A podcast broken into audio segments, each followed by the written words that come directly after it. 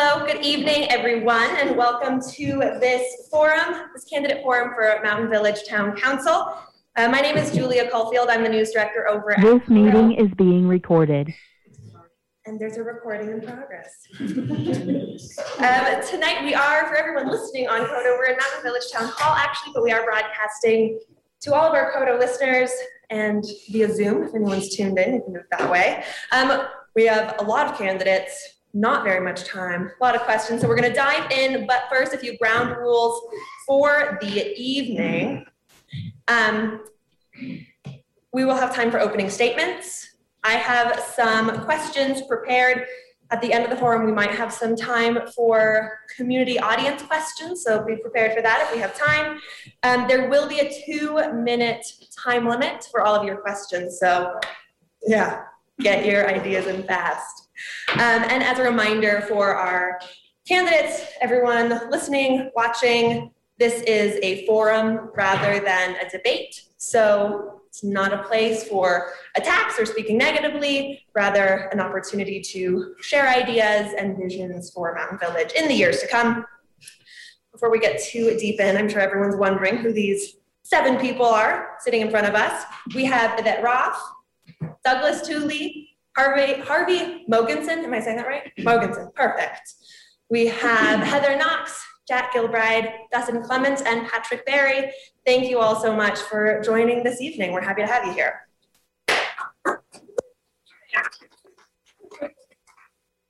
Um, to get us going, well, as actually as a reminder, quick, seven people running for three seats. So if you're a voter in Mountain Village, you have many options of who you would like to see sitting on your town council. To get us going, we're gonna start with opening statements and we're gonna start with Yvette and just work our way around.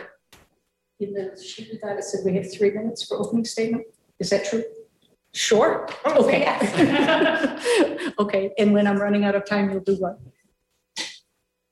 Go like that. I'll wave my hand. Okay, all right. Well, I'm gonna kind of reiterate my bio and add a little bit to it. Um, I'm Yvette Roth. I was a veterinarian for 20 years. That was my first career. I was in the Peace Corps right after vet school in the Philippines.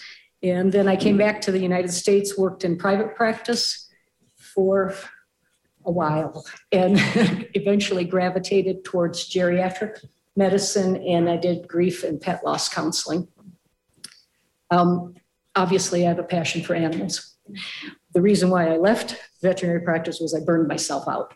I was on call all the time, and it was emotionally draining. I went back to school in the PhD program in epidemiology at Penn State University. And contrary to what was in the paper, I do not hold a PhD. I left the program before I got the degree. Um, Then I went into a global statistical software company where I was a part owner. Long story, we could talk about that later. Um, I worked my way up to the chief operating officer position. And then my, sorry. Um, My favorite position at the company and before I retired was as the chief culture officer. My job was to um, protect, educate, and maintain our unique corporate culture, which was short version based on the golden rule. Treat other people how you'd like to be treated. Throughout my career, I have come to know the value of open, honest, respectful, and clear communication, trying always to temper it with compassion. Um, kindness seems to be in somewhat short supply these days, and I don't think you can overestimate the power of kindness. So I try to look at the big picture, take all the opinions, all the ideas, and work collaboratively and come up with a solution that incorporates as many values and goals of as many people as possible, but always looking for the benefit of the whole community. So why do I want to run for town council? Mountain Village is my home, and I'd like to help take care of it. I'd like to continue the work that the town council has done on the affordable housing for the workforce.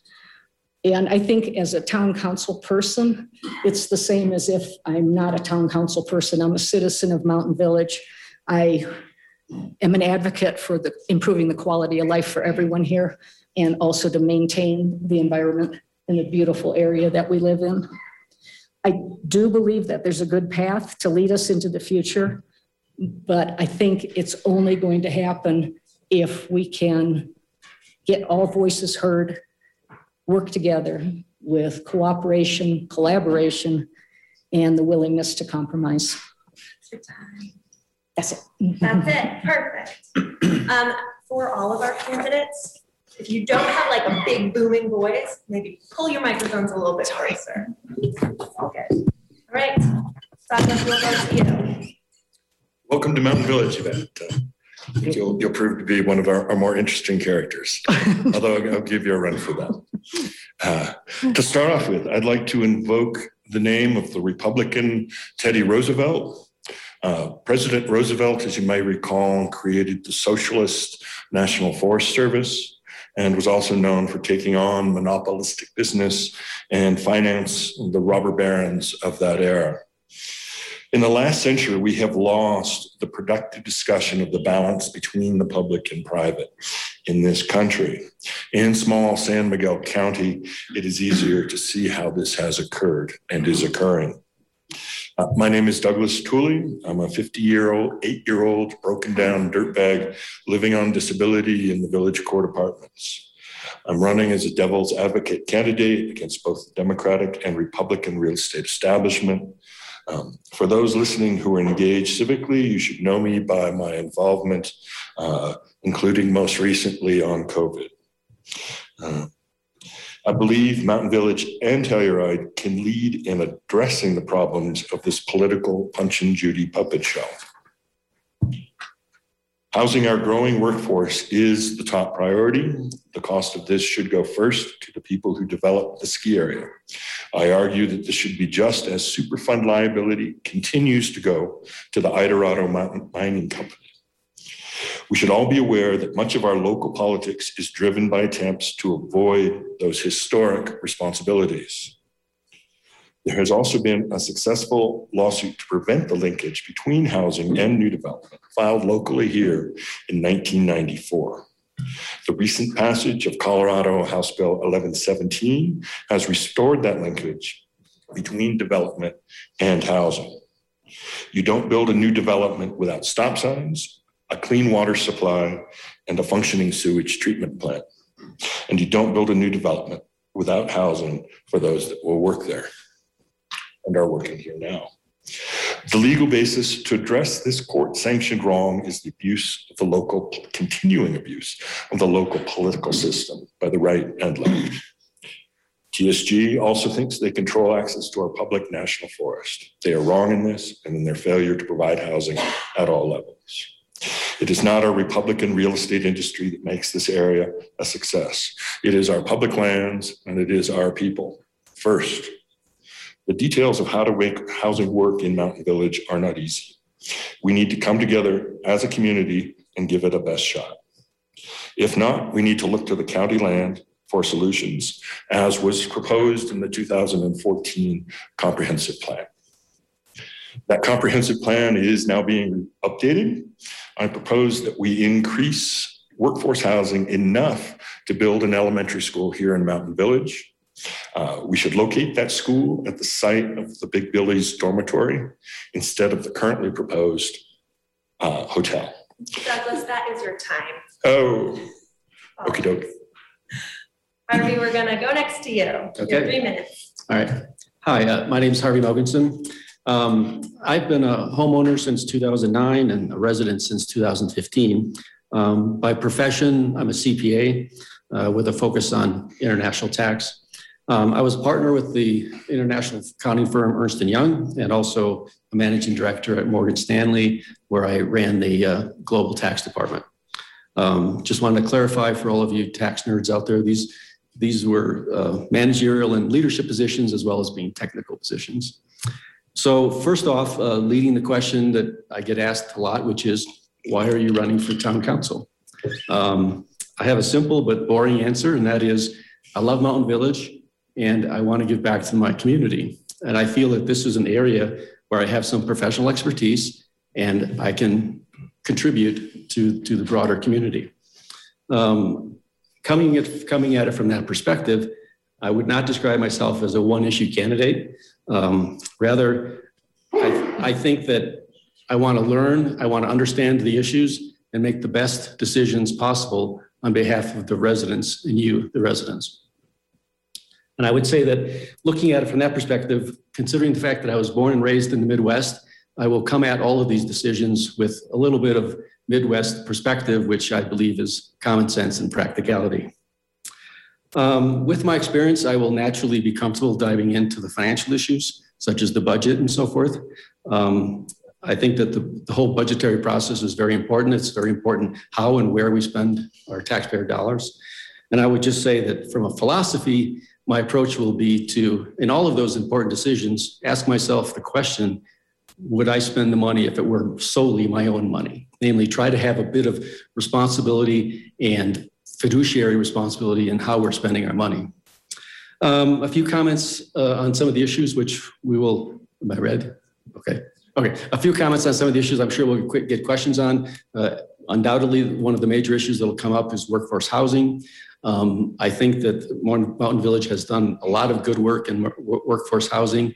Um, I would be in favor of moving forward with the phase four of, of the next uh, VCA and so forth. But I would like to understand better the dynamics of the workforce housing in Mountain Village because I think we want to make, be sure we match the needs of the residents and, and people who actually want to live in Mountain Village and enjoy our lifestyle uh, as with the with what we're building and how we're providing for that. Um, I would say that on the issue of you know commercial development and so forth, I probably subject to learning more facts. I, I probably fall in the category of prudent growth.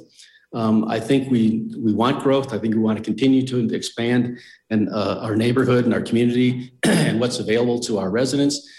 But I don't want to lose the character that we have of Mountain Village. I mean, that is our time. Okay, thank But you. we'll touch on some of those things that you mentioned, so we'll be back. Heather, it's up to you. Hi, I'm Heather Knox. Um, I am a 26-year local to the region. I moved here in 1995. I stumbled across Telluride because um, I was going from Santa Fe to Crested Butte, and it was back when we had paper maps, and I thought Red Mountain Pass was the fastest way to get there. And um, I dropped into Ouray and just thought it was the most beautiful place I had ever seen. I wanted to move to a ski area. And so I ended up in Telluride and luckily found a place to rent in Fairway 4. Um, and back then, Fairway 4 and Big Billy's and what was then Telluride Apartments were the only housing in the meadows. Uh, I lived down in the meadows until um, 1998 when I then bought land and moved down valley um, to build a off the grid home. Um, but I then, after that, I moved back to Mountain Village in Parker Ridge in 2015. And I've been really happy with living in Mountain Village. It's a safe community. I have two daughters, they're 15 and 17. Um, it's great, very um, pleasant neighborhood, safe, parks, easy access to hiking, skiing, biking, all the things I really like. Um, I want to serve to help Mountain Village go forward with the initiatives. I was given a lot of opportunities for Mountain Village. From Mountain Village, I worked for the town. It was actually um, Mountain Village Metro District and Mountain Village Metro Services when I started. Um, and I worked for 11 years. I um, started with the conference, I started actually as what they called a flower girl. I took care of the flowers um, on the plazas. And then um, when the gondola opened, it got busier. And um, I watched that progress from 1996 once it opened and um, get a lot busier. And then the conference center was being built, and I got hired from with the conference center. Um, I then worked up through Mountain Village. Um, became the director of the conference center, director of economic development, and um, I've managed budgets. I have a staff perspective that I think would be helpful for town council and um, just overall budgeting of concepts of budgets for the town. I want to serve because I've been given a lot of opportunities here and um, I really like Mountain Village. I am so pleased to be living here and have access to all the great environment that we have. I think it's really important that we continue um, to serve our environment and move forward with protecting it. Um, Heather, that is your time. okay, thank you. Jack, we'll move to you. Thank you. Um, Harvey will bring his admirable Midwestern roots to uh, council. Since I was born and raised in the South Bronx, I will not do that. Uh, I've served on council for the last four years. And the reason that I'd like to continue is I, the current council has done a really good job, especially with the COVID. And uh, one of the things that has come out during that whole process is that this town is very fortunate to have the employees and the staff that it has. The people who worked so hard when we had to cut back on raises and those types of things for the first half of the year. We eventually got everybody recovered, but uh, it was, it didn't, didn't stop them from doing everything that they could do and work their tails off. So we, we owe a debt of gratitude to them while this council has done an awful lot of good things, there's a lot of things that, many things that are left to be done that are really important, and some of them very expensive. It's the venture court, excuse me, the village court apartments is clearly one of the issues. Uh, We are in the process of, we've decided that we're not going to sell it. It, it's prudent to look at all of the options. We looked at all of the options. We, we got new management in there, and that's made a real difference for the residents. And, um, but we're going to, we're, we're right now in the process of looking at our, how do we change the bond and, uh, the bond issue that we have, and how do we, and how do we get construction loans and stuff like that. So it's going to take probably next several months anyway, uh, to come to grips with how we're going to go forward with that expansion. But everybody agrees that it's the number one thing that's needed, that's big.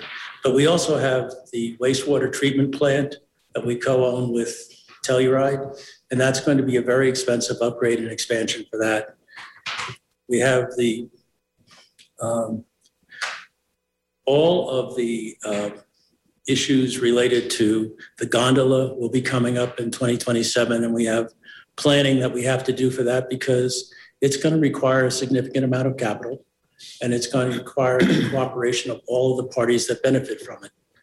And uh, right now, Mountain Village is the owner and pays for that entity uh, with help from the, the uh, homeowners association and also uh, Telski.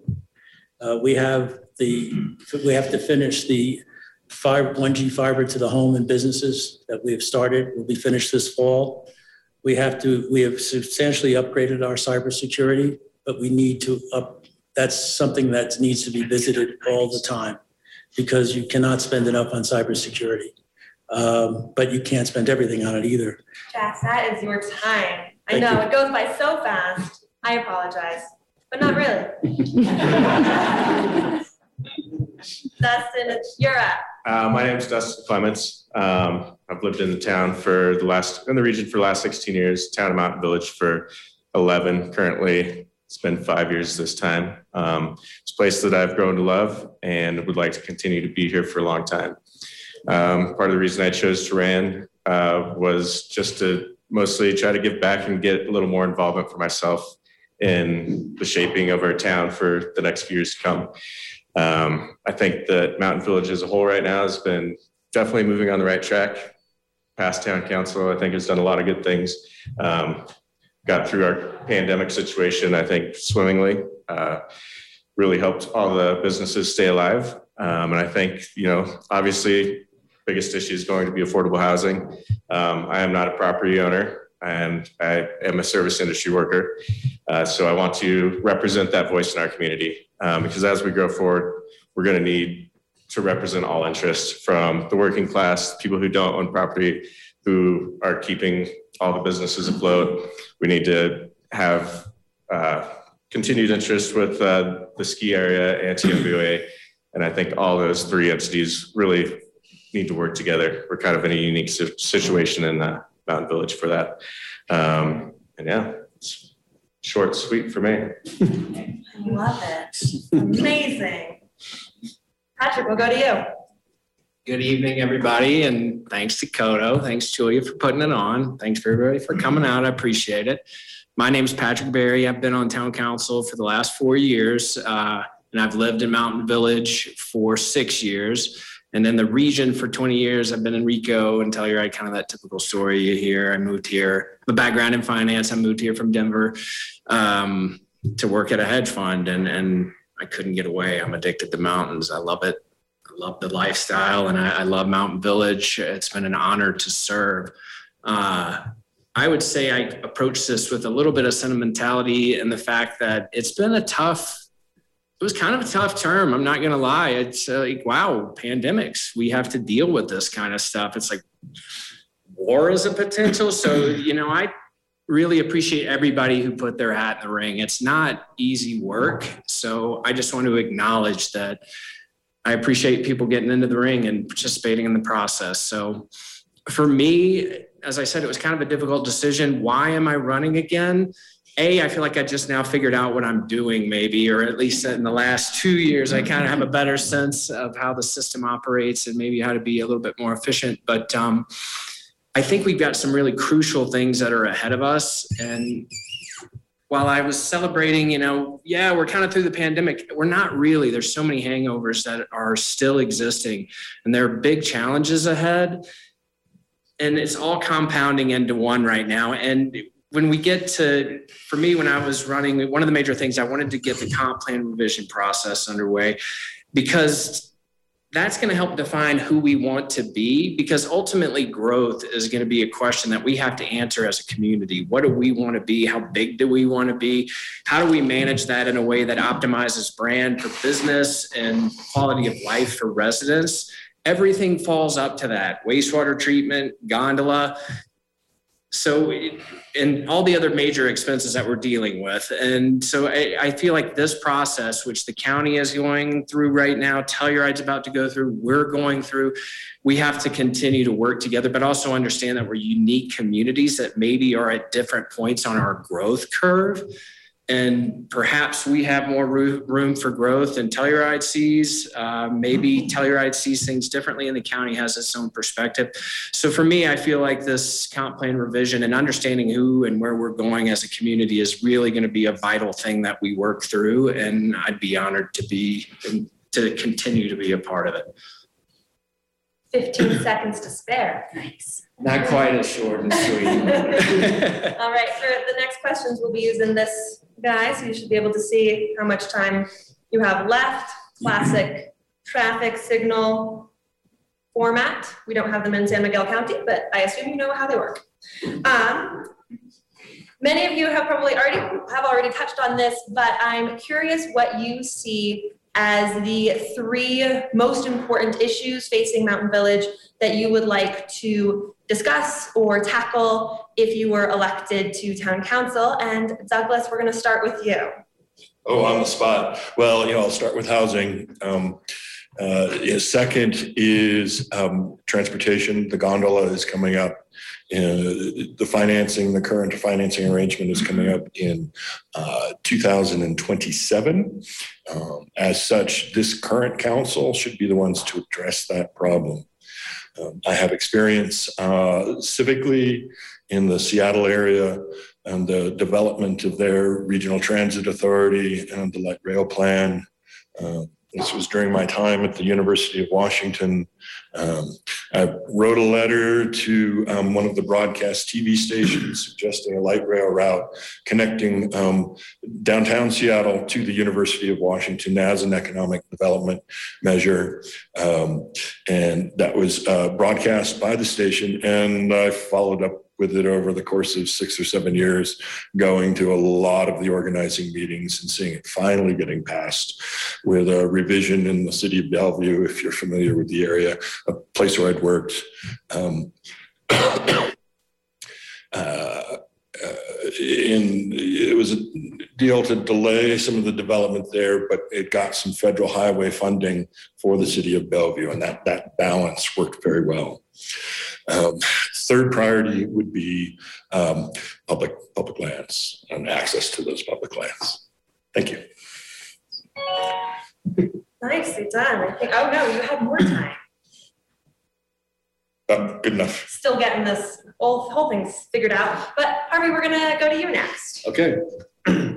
Um, see, only three. Um, well, I, I think, you know, as always, the, the uh, workforce housing is, is an issue because I think it, it's multi, multifaceted. It touches all of the other things that we do, whether it be the commercial viability in the core and so forth. Um, and um, the only spin I would put on that is I think we need more units, but I also want to investigate and understand more what type of units should we really have? Should they be more family oriented or less and so forth? And I, I think I need to learn more about that, but I think we want to tailor where we spend the money on, that issue.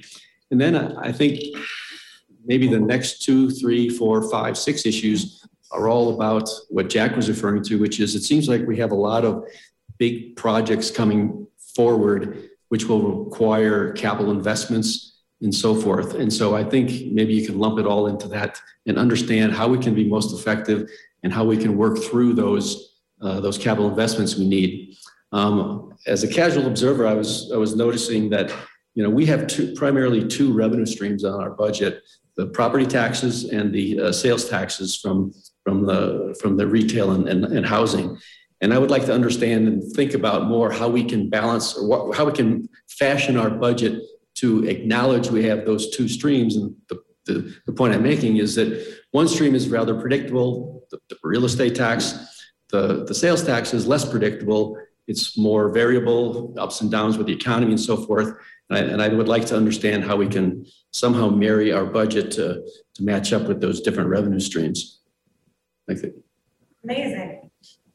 I don't think it's working, actually. I know. I'm gonna just switch to my phone, everybody, and you'll hear a ding when you'll hear. It's a fun one that iPhones have. You will hear that when your time is up. Yes, love it. Okay. I didn't hear anything. I will turn it louder and Okay. tell you to be quiet. What is your day? All right, and then we're gonna go to you next. Okay, um, as everyone, I think, agrees, uh, affordable housing, workforce housing is a, um, key priority. Um, I would say my second priority that I see for the town is, um, environmental stewardship. And I would say the third, just as something that's coming to fruition fairly quickly, is going to be figuring out the gondola funding. Um, so for the affordable housing and workforce housing, um, we really need to work on keeping our locals local to Mountain Village um, because our locals fill um, positions that are necessary for our ourselves and our visitors to get coffee at 6 a.m. and stay late and enjoy dinner and have a drink after towards the end of the night. Um, our locals also fill coats on the fire department and respond to EMS calls at three in the morning. Um, the locals spend money at our businesses during slow times. And um, they also just have to be, we have to have locals in order to staff. Um, and the workforce is growing um, from within. Um, I have two daughters and they both have jobs within Mountain Village. And so when I moved to Mountain Village, I didn't even think about that. But it's great to have families be able to live here so their children can, as they grow up, have positions here and um, move into work, basically workforce. Um, and then for the environment, I think it's really important because we have, we're surrounded by public lands and um, we need to make sure we have proper fire mitigation. Uh, Wildland fires are an issue that we need to be addressing. Um, oh, Okay. Sorry if you can't hear this very well. I will wave. Um, thank you for that. Jack, it is your turn. I'm gonna have you pull your mic a little bit closer to yourself. Amazing. I will do that. Go for it. The, uh, everybody will agree that VCA, h- housing is probably the number one large issue that we face right now. There are other th- ways to attack it besides just building the 42 units, which of course we have to do. Um, The town uh, council has approved a new department of housing, and uh, we're hiring a housing, community housing director. That person will be looking at things beyond VCA uh, and grants to help support, you know, our type of uh, uh, growth. And uh, we have also uh, changes to the zoning regulations that make it easier for people to have duplexes and ADUs and those types of things to, and to encourage them to provide those for workforce housing. Um, We've also providing money for people who will either buy a home and with a deed restriction, up to $200,000 we're providing, and, uh, or someone with an existing home, they can also take advantage of the program. Those are things that are complementary to just building the 42 units. Uh, And we continue to have, I think we'll make a lot of progress with the new housing director and a new department. Uh, The second is, is the issue Patrick raised about the comp plan.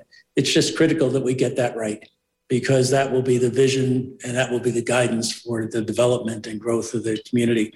And the third item is to uh, complete our cyber infrastructure and security issues. Um, They're critical to us. Uh, We would be devastated if we get taken down with a ransomware attack. Amazing. Dustin, we'll go. All right, uh, I guess to start, I'm going to leave affordable housing to the end, but to uh, start, I think uh, keeping uh, the economic vitality that we have developed in the core going. Uh, When I first moved to town, it was very quiet most of the year. Um, Now it is rather vibrant all the time. And that brings a lot of guests, which brings a lot of sales tax revenue, um, which is something that we can use to help get some of these other projects off the ground. um, Get a little more money towards affordable housing, or, you know, we are going to have to find a way to fund the gondola. Um, So transportation is another thing. Um, Working with the gondola and TMVOA, they give us a little bit of funding for that. And so it's, yeah, it's coming up soon. It's been on the, been on the table for a while. And yeah, this would be the time to figure out that financing. Um, And then as well as working with SMART um, to continue regional transportation. Um, Opening up regional transportation does help us maybe have some more options for workforce housing. Um, we already have some workforce housing development going on with the village court. Um, and I also think working with Telski, um, being a big, uh, workforce in the community, I think we need to work with them to, uh, figure out the problem as well. Thank you. Thank you. Patrick, it's your turn. I'm going to regurgitate some of my opening statement. I think uh, the comp plan for me is top because, as I mentioned, I feel like that is going to be that trickle down guidance that helps inform the decisions that are made at wastewater treatment, gondola. Affordable housing is more complicated because there's certainly a crucial need for it right now. So, it- but that comp plan does potentially impact what we decide on that and affordable housing can constrain what we can actually achieve as, from a growth perspective if that's something we desire as a community. Um, that conversation that's going to happen you look at the statistics on the comp plan right now it seems like it's about 50-50 divided between those who favor more development and those who favor a more reserved quieter life I think it's going to be crucial to have a civil conversation and, and, and guide discourse as a council to have a, a real open, honest conversation and, and help, hopefully help guide some compromise because there's undoubtedly going to be some need for it. Uh, affordable housing, wow, it's, we need it yesterday. Um, as Jack mentioned, I won't get into all regurgitating all the programs that we've invested in, but I, I hope to see those get off the ground and make an impact because coming out of COVID, there's a massive labor crunch. Blame it on unemployment benefits, blame it on stagnant wages for years. I don't know what you necessarily blame it on, but there is a labor shortage in Telluride and affordable housing shortage in Telluride. Are the two connected? I would think yes, in many ways. It's difficult to see people not be able to make a life here in the long term. And that's where we are as a community. And that that just is a major problem that needs to be solved. Um, my third one is I'm, I'm probably a little out there on this one, but uh, forest health is a real concern for me. We are surrounded by a lot of dead trees. There's huge fire risk. And we've talked about it. We've hired an arborist um, this last year to hopefully help with that. But we have got to do more as a community and get with the Forest Service in the ski area to help thin out some of these dead trees because that's just a real threat that I see that's out there that is very difficult to manage. That is your time. I'm gonna do, the alarm's gonna go off and I'm gonna do a little wave, okay? So vaguely keep an eye on me. You don't need to most of the time, but at the end, if you feel like you're talking long, look to me. That you are final to go on this question. Okay, um, three things, four things. I mean, they're all interconnected. That's the problem. And how do you rank them? But I think I'm going to concentrate on affordable housing for the workforce because I think everything hinges on that kind of, and I'll put a qualifier on that at the end. If we don't figure out how to solve that, we will not have employees businesses won't be able to maintain their employees. If we don't have employees, the businesses will fold. If the businesses fold, the whole community goes down the drain. So it all, it all hooks together. If we can't come up with a, a plan for something short-term as well as long-term, I think the qualities that bring people here in the first place will be gone. The beautiful mountain scenery, the, the real town ambiance, and the diversity of this community. Um, I think those are, are something that would be more than a shame to see go. Um, and there's not a quick, simple fix. It's too complicated, like Patrick said. Um, if it was simple, we wouldn't have the problem because we would have fixed it by now. Um, and I also want to tag on something that Patrick mentioned, and I would call this the overarching objective. What do we want Mountain Village to be? And until we can come to a consensus on what we want this town to be, it's kind of hard to make a plan as to what do you do next and how do you figure out housing and how do you figure out growth. Um, I think it's unlikely we're going to find a solution that's going to make everybody happy. I can be pretty sure that we're going to make everybody unhappy on some aspect of it, but that's compromise. And we were looking for the good of the whole community. Everybody's got different needs and wants, but that's how you work together to, to solve a problem. I think throwing all ideas on the table, examining everything, even the thing that looks, air quotes for the radio, um, ridiculous. Sometimes there's a nugget of truth in those things and they come from the most unlikely places. So part of, I think, of our, our town council obligation is to get out there and listen to people, get them talking, tell us what they're, it's important to them. What do they, what are their ideas? So am I done? You are done. Okay, all right. Um, all right, so next question. Y'all all touched on it. It's housing. We obviously know this is a big discussion across the region, not just in Mountain Village.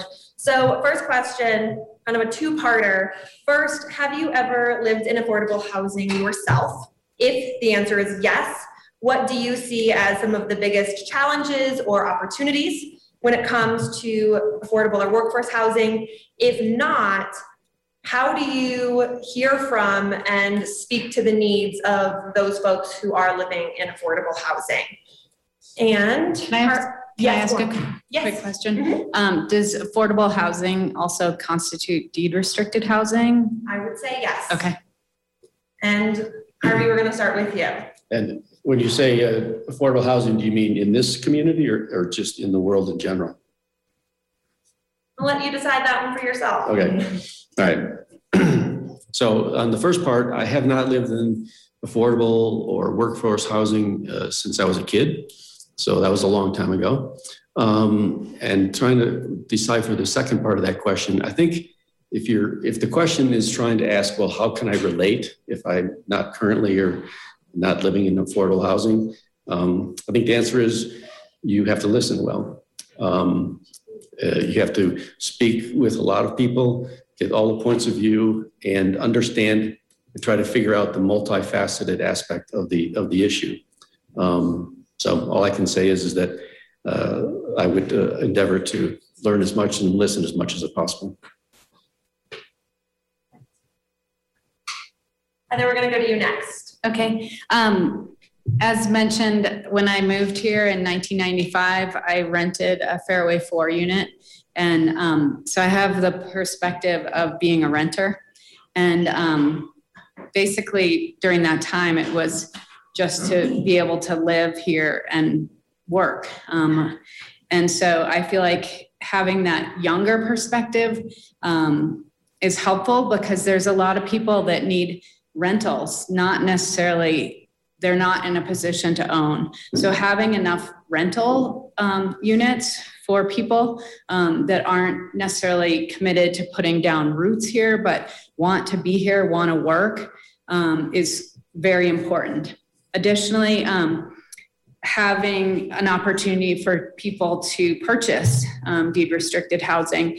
I now, um, in 2015, was able to buy a Parker Ridge unit, and that's also deed restricted.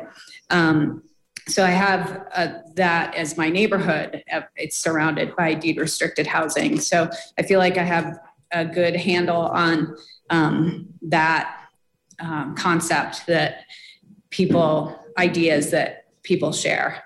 Um, and as terms of dealing with the um, housing shortage, I would say I really have been impressed with the Mountain Village's approach to the u- new YES program, um, the Your Equity Support Program, and um, the um, hiring of a new housing director. And um, I really would enjoy being on council so I could help shape that program so it would be successful. Is that what?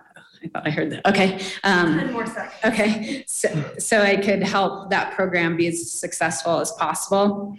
And I think we have to always work with our key players, our key partners, um, ski company, town of Mountain Village, uh, Mountain Village Metro. I was about to say Mountain Village, um, TMVOA. Was going to call them so- their old name. Um, and we have to come to consensus on how do we solve this. All right, Jack, it's you. No, we didn't have anything called affordable housing when I was growing up, just had apartment buildings. And when uh, we had a very inexpensive apartment with my two sisters and I in one bedroom, my parents in another. Uh, It was uh, affordable because it was very inexpensive. Uh, How do you, how do you relate? Uh, It's easy. All I do is think back to that time. And as Harvey said, listen. I mean, uh, I mean, I truly care about the people that are in our affordable housing units. Uh, A lot of them are very struggling. And we at council did a few things to really help them with the monthly rent issues. Uh, And that was done, uh, everybody on the council was for that. We had no difficulty at all. And part of it was, as Hari said, listening to what the issues were, making sure we reached out to the people who were having difficulty, had a process for, for having them confidentially communicate the issues that they had and for us to provide a way to defer their rent, you know, whatever, whatever was necessary to take care of. Nobody was disadvantaged. It also allowed us to provide, you know, free internet for the kids so that they could go to school remotely, those kinds of things. All of those things were done by a very caring council. And I think, you know, if, if uh, everybody had the, had their heart in the right place. Thank you. Dustin, your So, turn. so I have lived in uh, deed restricted housing currently for the last five years. Um, Before that, I lived in VCA for uh, another five years. Um, So most of my time in Telluride has been in some sort of affordable housing situation, which has been a key for me being able to afford to live in this region. Um, It's, it- you know, it's a difficult issue. There's a lot of facets to it. You know, one is space. Um, two is the expensive building. A lot of our sites around here are marshland or steep hills, you know, just building costs alone get really expensive. Um, and the other thing I think we need to look at is just different types of affordable housing.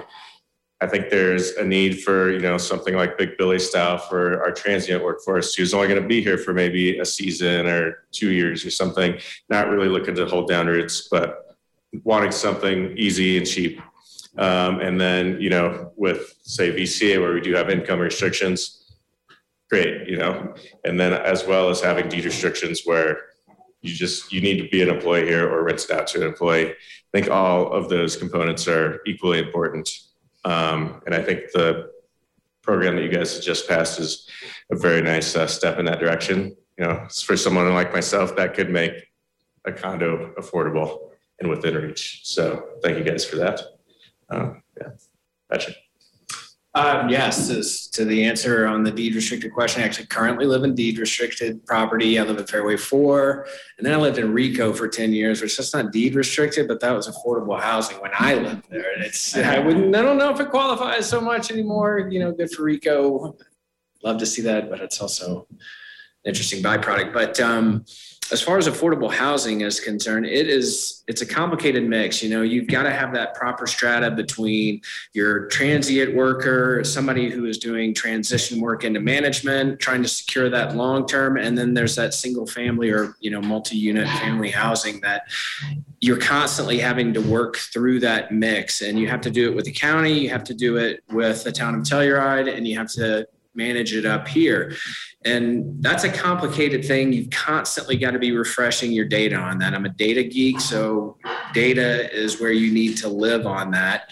Um, but you also have to be empathetic and you also have to be fiscally conservative. I, I'm, I'm very fiscally conservative. I feel like I, I mean, I like to think that you guys can tell me otherwise, uh, but in the seat in the last four years, I, you know, I try and be fiscally conservative. We had some tough conversations about VCA. We looked at selling it. That was difficult for the people that live in VCA. It's important to make those decisions when they're applicable and have that tough conversation because that frees up funds for potentially more affordable housing. So I didn't take the conversation lightly because for the people that live there, that kind of you know uncertainty is really difficult to live with and and I own that but at the same time freeing up those funds we're going to have to free up funds to build more affordable housing it's going to be a crucial crucial piece to the problem Amazing. That, Okay, your turn. so your two-part question, the first one was, have I ever lived in affordable housing? Correct. Um, no, but I grew up in inner city Detroit, so I think that you could call that similar. Um, And second question was, how do I understand somebody that does? And I think the answer to that is, um, listen, listen to them, have a conversation with them, set aside judgment when you're in that conversation, and acknowledge that you're not them. And there's no way you're going to know exactly what they're going through. There's no Spock mind meld out there. You're going to have to listen and draw them out and care. I think that's that's the thing. Um, my least favorite phrase in the world is "I know exactly how you feel." No, you don't. Nobody does ever. So be open, listen, listen to them, put their ideas, their concerns in your hopper, and do the best that you can to care and help. Thank you. Douglas, your turn. Uh, as I mentioned previously, I currently live in, in Village Court Apartments. Um, I think Mountain Village should be very proud of that project. It is quality housing. Um, and, you know, besides just being affordable, um, quality housing, it's also mixed, um, racially and it all works. Uh, you know, there's maybe a little bit of a stigma in the region here of living in Mountain Village as opposed to in Telluride, but it's really the better choice. And, you know, it's, uh, I'm finishing my seventh year here and, uh, you know, I'm very happy to have lived here. Um, the, uh, very lucky to have lived here. Um, the, uh, I've lived in affordable housing for most of my life. Uh, in Seattle, um, my, my first five and my last five years on different sides of the Black Central area, uh, home of uh, Quincy Jones, um, uh, birthplace of Quincy Jones. Um, and uh, oh, my mind's blanking on the guitarist. Um, hopefully, it'll come to me here. Uh, started off on one side, uh, managing a 22 unit um, apartment building with uh, uh, studio units at $175. Um, definitely very affordable. Um, if you recall the Cameron Crowe grunge movie from the early 90s with uh, Matt Dillon and Bridget Fonda, it was very much um, that type of building. Um, and some of the same uh, issues as well. I finished off um, in the Madrona neighborhood, uh, which was the transition between the Lake Washington, the very expensive Lake Washington uh, houses, and again, the Black Central area. Great transition. and I served as the uh, secretary of the uh, community council there for three years in that. Um, and then prior to moving to um, Colorado, uh, after a house foreclosure, I was in the working class city of Tacoma, the gritty city of Tacoma. That is her time. Perfect. Many local businesses in the region are struggling with staffing um, this summer in general. And some of those businesses have pointed to housing as a major barrier for keeping their employees. Do you, another two part question, do you believe there is a tipping point where the region cannot stay economically or culturally viable because we don't have the housing we need? And what are out of the box ideas that y'all have for keeping the region from getting to that tipping point? Heather, we're going to start with you. Oh, good. I get to be first.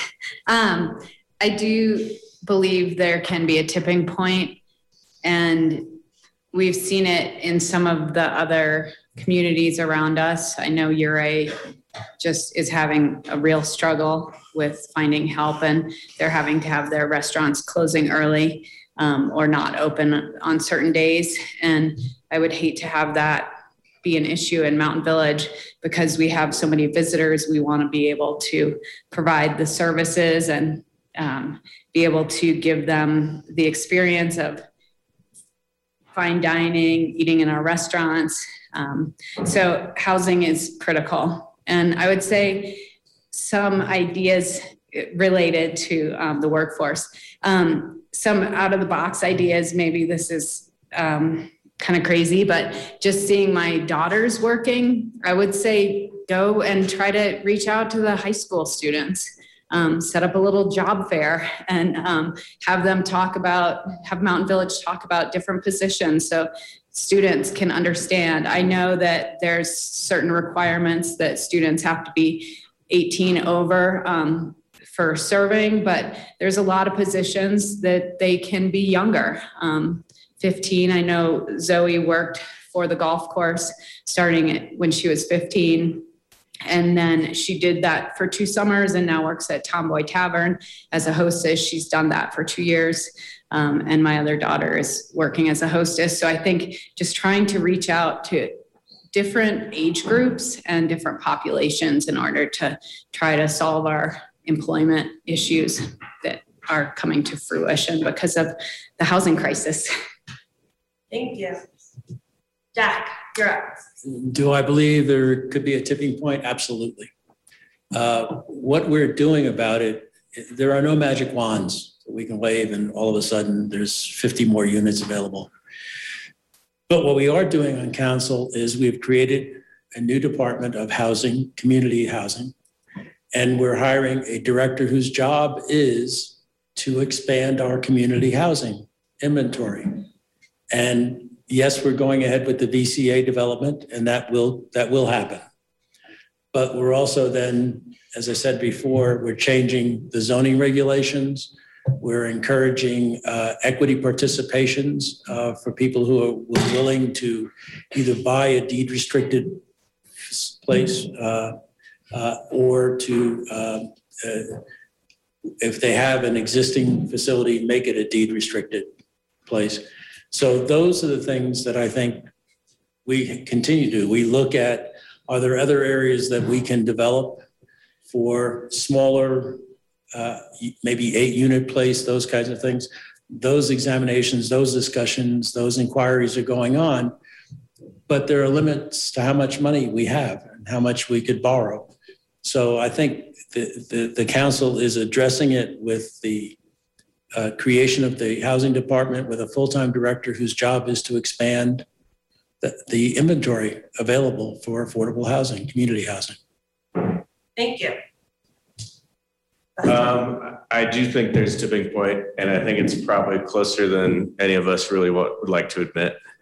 Um, so far this summer, I know of at least five restaurants that will not be opening seven days a week, as well as reducing hours because they just don't have the employees. Um, and that's, you know, amenities that being a world-class ski area, we need to keep going to attract our guests. Um, so I think we're going to see, I think it's going to come to a head this summer and it's going to be very interesting to see what happens. Um, a lot of that, yeah, does have to do with employee housing. Um, and I think, you know, other things that we can work on is, is continuing our growth with uh, regional transportation. Um, part of that, though, I believe, you know, our surrounding communities of Montrose and Cortez, where we have had a lot of commuters in the past, are in the same boat, so to speak. Um, and so they're raising wages as well. And people aren't willing to come up as much as they used to for, you know, what used to be lucrative is now maybe only a couple dollars an hour. Um, so possibly uh, more regional transport can help. Um, but it's also going to be something that the market is going to have to fix itself. Thank you. Patrick? Um, absolutely. I- From an economic standpoint, if demand outstrips supply, you're automatically going to see prices rising. That is exactly what we are seeing right now. And it's an artificial cap on growth, or maybe it's not an artificial cap, but it's certainly a cap on growth. And it's, it's, we're hitting it right now. As Dustin just mentioned, there's restaurants that are five days a week that would have been seven days a week because they can't staff them. So we are seeing that at this point. The other piece that's out there is inflation. Um, lumber's gone to three, four times what it has been. So that's going to delay inventory coming online and that's going to exacerbate the problem. So what you're going to see is higher prices. So you're going to see higher prices here, and that's going to control demand to some degree. But how does inflation play into that? I, that's a real concern for me. I don't, you know, Janet Yellen thinks that she can control it, but you know that kind of policy tends to be like a hand grenade rather than a than a sniper rifle. So I think those concerns are baked into our future for affordable housing because it's going to be prices, real wages will have to go up to some degree, but I I don't know how we manage that right now. That's something that I look forward to. Jack mentioned a lot of programs that we've implemented. I don't know if those are necessarily out of the box, but I feel like they are going to be effective measures towards getting more inventory on we need anything and everything right now. So being open-minded, finding land perhaps outside of Mountain Village is going to be something that we continue to pursue. Pete Duprey, who's on council, has brought up, you know, Ilium. I brought up Ilium. Maybe that's a target. Some of the surrounding areas, San Bernardo, we're going to have to continue to explore those and be creative in the type of housing that we provide. Thank you. That's your turn. A question for you. When you say out of the box, you mean a ready-made solution or thinking outside the box? I'm gonna let you interpret that question. Okay. Choose. Okay, well then I'm going to go with thinking outside the box. Um, Are we at a tipping point? I would say that indications are yes. I would say, do I have enough data to make that conclusion? No. And with my background as a statistician, I have to have more data, but I think we're close. Um, What can we do? Expand housing, how? How, where do we find the land for the housing? How do we improve the transportation to bring them in? The rising wages, you're not going to rise them fast enough in order to do this. Um, Wild ideas? Can we put a tax on houses that sit vacant for most of the year? Uh, Do we limit new construction? Do we put a limit on short-term rentals? Um, What infrastructure is needed in place to support whatever plan we need to do? And how does this plan affect the environment? I know those are like, you know, ah, just pulled the pin on the grenade and threw it in the room. I'm not saying I agree with any of them, and I know that they all have pros and cons with them, but they're all worth considering. Um, the immediate shortage of staffing is a wild idea sitting here as a retired person. There's a lot of retired people in this area. Would they be willing to step up and help out the businesses short term? I would. And a lot of the retired people here wouldn't need to be paid, so we could help the businesses that way too. So that's my out of the box ideas. Thank you. Douglas? Uh, We're at that point right now, you know, who knows what's going to happen? The entire economy could collapse. Um, you know, I think uh, Patrick's um, you know, economic analysis is spot on. He's certainly more current on uh, those conversations and that data than I am. Um, the uh, we do need to go out of the box. Uh, part of that solution, I think, is considering a down valley sewage plants. Um, that would actually free up more space at that society turn parcel, and it might be cheaper to build something with the capacity that we need to grow uh, somewhere down valley.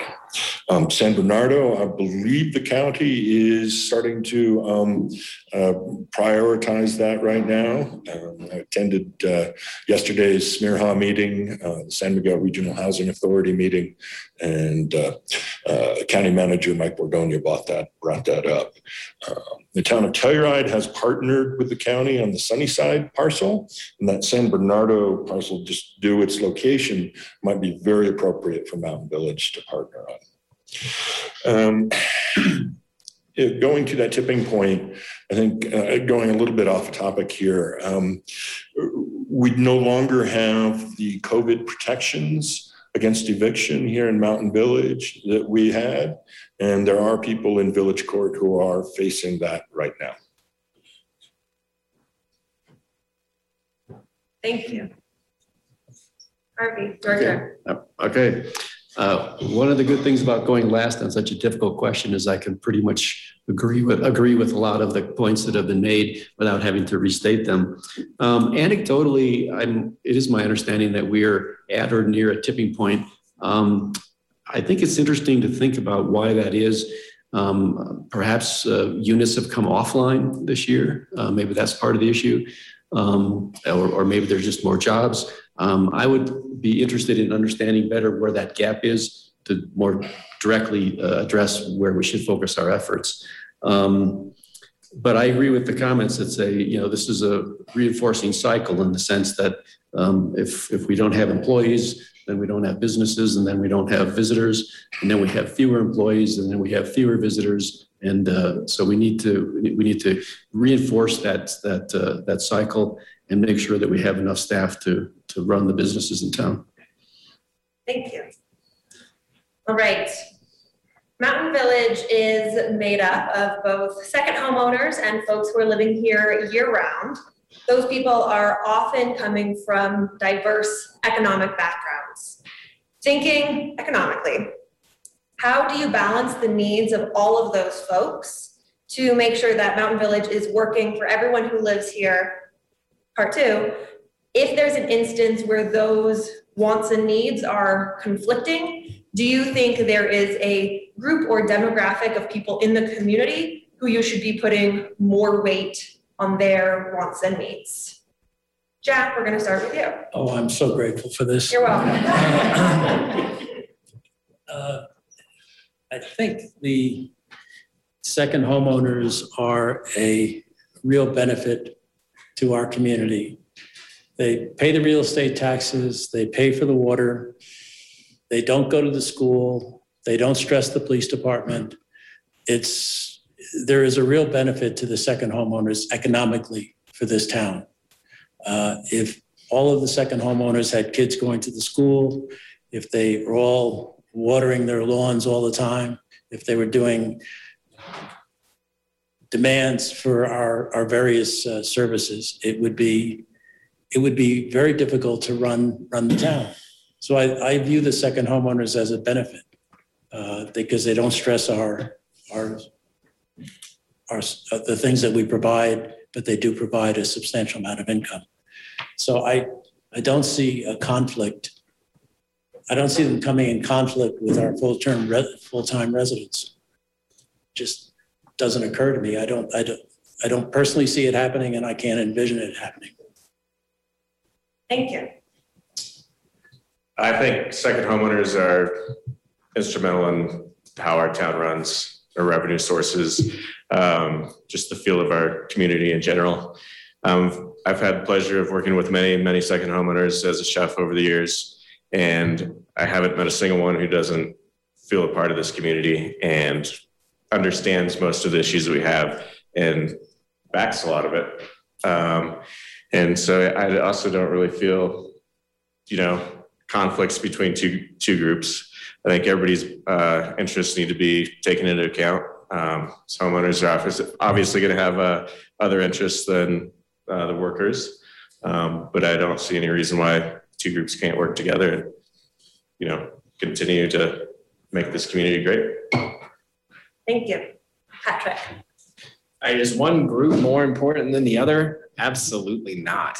They're different, right? And I- we have to appreciate the qualities that both, if you want to go to that kind of split qualification or, or compartmentalization. Um, but each brings its own unique benefits and culture. And you also have to respect the needs of those communities. I think they're very different, right? A second or third homeowner is using this as an escape from perhaps some tough daily life. They see it as a family heirloom. There's so many good things about, you know, that situation. And I also have to respect property rights. Who I've only been here for 20 years. Who am I to say that somebody has less of a right to be here? There's this thing like you moved to Telluride. It's like, oh, well, how long have you been here? It's like, well, you know, it doesn't matter unless you were born here. And even then, that's really only just, you know, a classification. So that whole debate that's been happening since I've moved here about how long have you been here? Your second homeowner, your third homeowner, your permanent resident. We have to balance those needs. So no, I, I don't see there being any priority over one group or another, but they certainly have different needs. And I, and I, when I first ran, I respect property rights. I have to respect that, you know, people can buy here, they're buying at elevated prices and they should be respected as anyone, who- anyone else who's been here for 20 to 30 years. That's, that's my position on that subject. And, and it's complicated, but we need to get, we need to work together. We need to make decisions together and we need to understand where each, each party's coming from. Thank you. That, your turn. Um, I'm thinking for the radio people, let me think. Is one group more important than the other? No, I think that they're all interconnected. It's like removing the liver from the body and laying it on the table. You, you, you can't function as a whole community without the various parts and with all the diversity. I think the question in my mind is if you have more, is there some type of moral obligation for you to give more? And that's just the thought, and I don't have an answer. That's just what I'm thinking. Um, But no, I think I was a second homeowner before I moved here permanently. And I would not have, I wouldn't have wanted for somebody to say, you can't do that. But I do believe that there are segments of society, and I'm not just talking about Telluride Mountain Village, I'm talking about everywhere where there is the people who have more and the people who have little. Somehow we need to balance that. That's, it's kind of amorphous. Bring me back again, I'll talk again about it. Thank you. Douglas. Uh, the Telluride Arts District, uh, Kate Jones came up with a phrase that I liked as part of the COVID debates. Telluride Arts District did the little uh, Murphy shave signs going into the town of Telluride. Um, uh, she used the term part-time locals, and I think that's important. Um, uh, it- it- it- we're a community. Some people here are, are full-time, some people are not. Um, you know,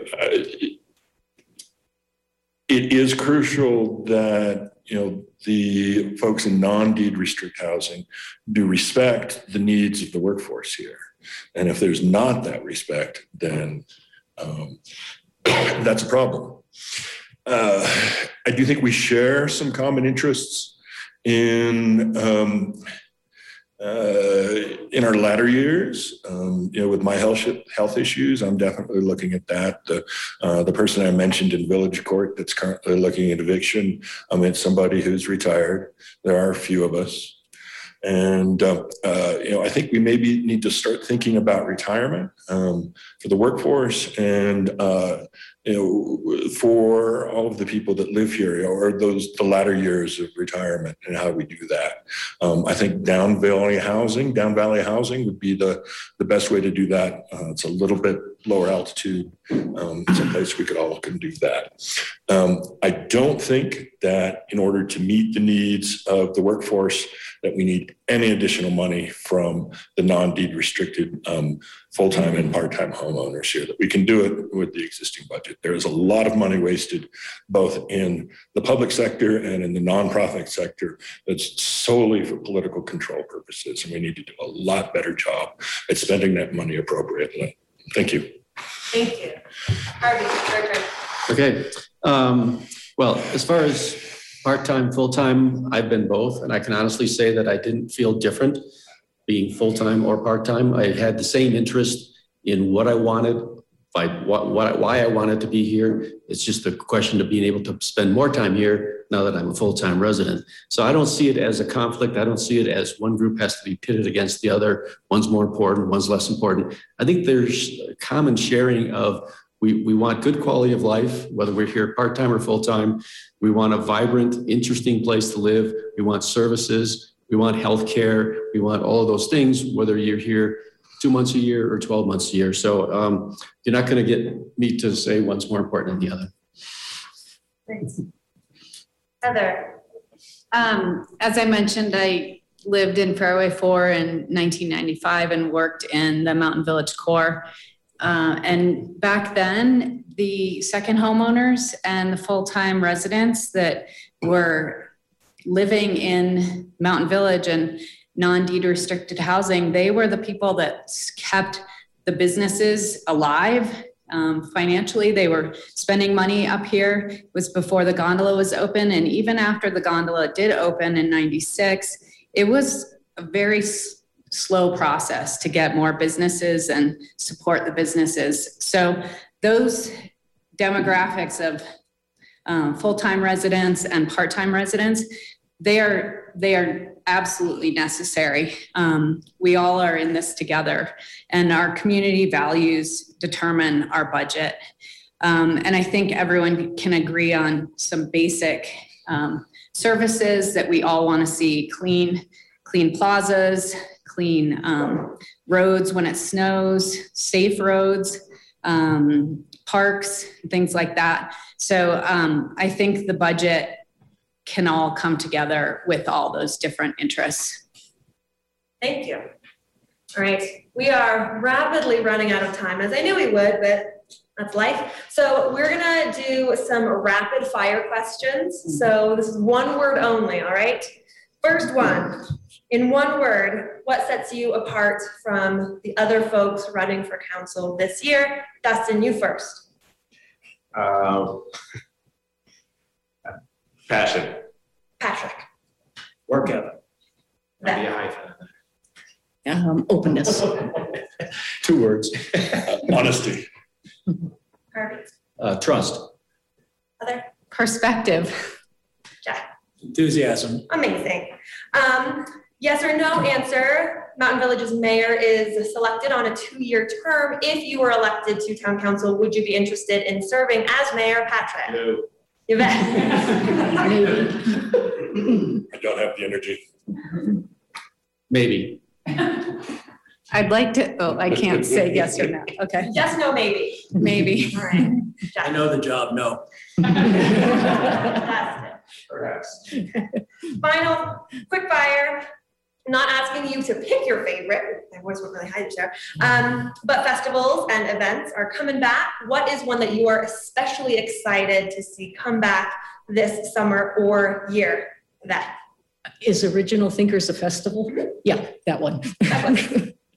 I'd say uh, Mountainfilm, but I'd also give a shout out to the Telluride Science Research Center and their Tuesday Town Talks. All right. All right. Oh, I- that, there's so many. Um, I'll say Film Fest. Sunset Concert Series. Yeah. Jack, Blues and Brews. Dustin, Blues and Brews. Patrick. I'm a ride man. Um, in our final, we might go over by hair, Catherine, I apologize. Um, we will have two minutes for closing statements. I'm gonna go backwards this time. So Patrick, we're gonna start with you and go the other way. You know, I'm going to reiterate some of the things uh, that I said in the opening statement. I, you know, I'm just honored to have served. I'm honored to have been elected. It's been really interesting education for me, and uh, I'll continue to work hard. I promise I'll try not to overextend myself. I feel like that's a fault that I can get into. I, I pulled some things back, but I'm going to dig in as hard as I can. Continue to serve on the gondola committee. I, I would be, if I got reelected, I would be honored to continue to do that. Continue to work on technology with Jack and cybersecurity. That's crucial work, and we made good progress. Fiber to the home is something that I'm super proud of. Um, and then I have to give a shout out to staff. I feel like over the last four years, I've been pretty hard on staff, not intentionally in a productive manner. I've built a lot of trust, I feel like, with a lot of the staff, and that's something that's crucial for managing forward. So I would look forward to continue to work with staff and council and push a lot of these things that Jack touched on and that we've we've put on the table for the next four years. Uh, I'd appreciate the opportunity to continue to work on it. Thank you. Dustin, So as a long-term resident, uh, part of the reason that I decided to run was just as mostly a way to give back and be involved in shaping our community as we move forward. Um, already through the process of campaigning, I've learned an incredible amount and feel that because of that, I've already become a better citizen. So, so far I've gotten something out of it. Um, I would love to have the opportunity to uh, serve and, you know, represent my class of people. And I think the council currently has been doing a really good job. I'm not trying to disrupt anything that's already going on. Um, I would just like to have a voice uh, heard as we continue to build our community. thank you. Jack, The, it's an interesting job. I mean, there's, it's important, there's a lot of work, and you don't have to worry about being paid well. Uh, The chance to continue, I've been on, fortunately, I've been on the Finance Committee and Technology Committee and tech, technology. Patrick and I essentially started it. Uh, Pete has been a bulwark on the Finance Committee. So that's really been a lot of fun working with the two of them, uh, and then with the whole council. Uh, I want to continue, this is my full-time home. This is where I'm going to be. And um, we need to get all of the agendas working together with people compromising, and that means the town of Mountain Village, the town of Telluride, the homeowners association, Telski, the county. We all want it to be a better place than it is today. We all want to make our contributions to make tomorrow better than today. And we just need to believe that everybody wants that same thing and get enough dialogue so that we can make the progress that we all want. thank you. Heather, I would say one thing I feel like I bring is um, consensus building. I feel like I have worked hard to find consensus building um, in the position I'm on with the Colorado Department of Health and Environment. We review grants and there are 13 committee members and we have to all agree on how to allocate um, approximately $2.5 million um, for two different grant cycles a year. And it's interesting meeting different people from all over the state of Colorado and coming together and discussing these grants and their um, priorities for the different communities. And so I think that has really taught me a lot on consensus building and we need to we need to find it with our region. It's all of our partners, um, ski company, TMVOA, um, town of Telluride, we have to work together to solve the issues and go forward. And I think we can make Mountain Village and our region stronger and better going, going ahead. thank you. Harvey, Okay. Um, So first of all, I won't repeat, but um, I, I wish to be on the council so that I can give back to my community, be a part of the community, and uh, help in any way that I can. Um, I think I have good qualifications, good experience, um, and can bring a perspective to the to the council. I think there are many important issues. Many have been touched on. Many important issues coming up in the next four years, um, and I would like to uh, be the one who can help by understanding the issues and making good business decisions, good sound judgments on those calls. Um, and in the end, I think you know residents they want a council member that they can trust who's going to make good decisions. And lastly, I want to keep it short so I'm remembered as the candidate who kept us on time. Yeah. Douglas. Uh, when I came to uh, Mountain Village August seven years ago, um, I brought my last load, um, the scenic route, and a filing cabinet and a whitewater uh, with a whitewater canoe on top of it, on top of my little Ranger with the solar panels. You may have seen it. Um, and I decided to come over Last Dollar Pass with that, which was not necessarily a good idea, although it was memorable. Um, I'm very thankful to be here. Um, I was, uh, I had health issues. Um, and you know, being engaged with the community is the primary thing that I've done. Um, I have been accused of being too negative, but I think I'm constructive and frank. And there are some serious problems that need to be addressed. And I think that Mountain Village and the town of Telluride can do that in a way that is uh, makes a lot of sense for the entire country. Um, and I would be very proud to be a part of that. Thank you. Thank you. Yvette. Okay, um, something Heather said's made me remember a piece of artwork that a friend gave me with a row of stick figures. Half were labeled us and half was labeled them. And the point of it being the stick figures were all the same, meaning there is no us and them, there's only we. And if I am elected to the town council, I'll work the best of my abilities to make a positive contribution by listening to the constituents and then taking their concerns and thoughtfully and fairly representing them um, to the council so that their voice is heard in the community.